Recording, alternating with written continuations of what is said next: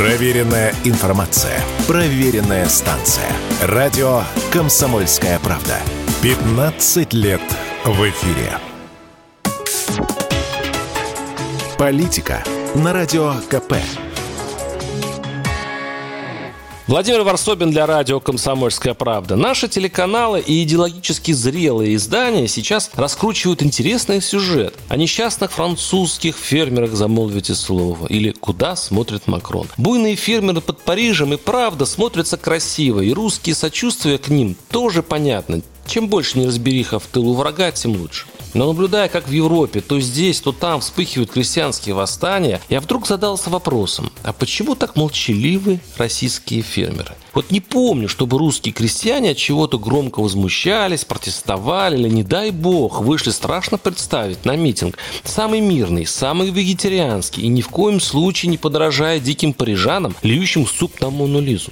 И все потому, решил я, таких проблем у русского сельхозпроизводителя попросту нет. Но решил проверить. И получилась забавная вещь. Смотрите. Одной из главных причин протестов французских фермеров, как известно, стало подражание дизеля. Читаю тихие жалобы фермеров Краснодарского края. Ситуация с топливом э, по этому году тоже была крайне странная. Все отрапортовали, что ситуация с ГСМ для фермеров удалось быстро стабилизировать. Стабилизировать да, но аграриям все равно пришлось покупать ГСМ по завышенным ценам. Выхода просто не было. Оно стоило конкретно у нас в Краснодарском крае под 100 тысяч рублей за тонну. И приходилось его покупать именно по этим ценам. Французские фермеры разгневаны, что цена на продовольствие несправедливо низка из-за дешевого украинского зерна, например. И они терпят убытки. Читаю ворчание наших крестьян. Ценовая политика на сельхозпродукцию сегодня складывается ужасающе. Мы подошли к тому, что рентабельность находится на уровне продажи и себестоимости. Рентабельность близка к нулю, себестоимость производства зерновых у нас в хозяйстве составляет порядка 10 тысяч рублей, а цена продажи 12 тысяч. 2 тысячи рублей запуск с одной тонны не может позволить нам не обновить машино-тракторный парк, не закупить нормальные удобрения. Фермеры в таких условиях просто выживают, ни о каком развитии пока речи не идет.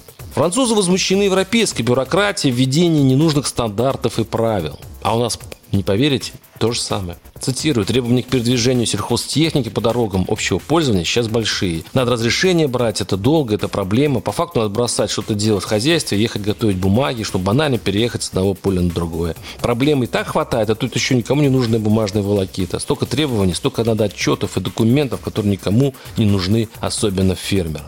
И выходит, что живем мы на едином земном капиталистическом шарике.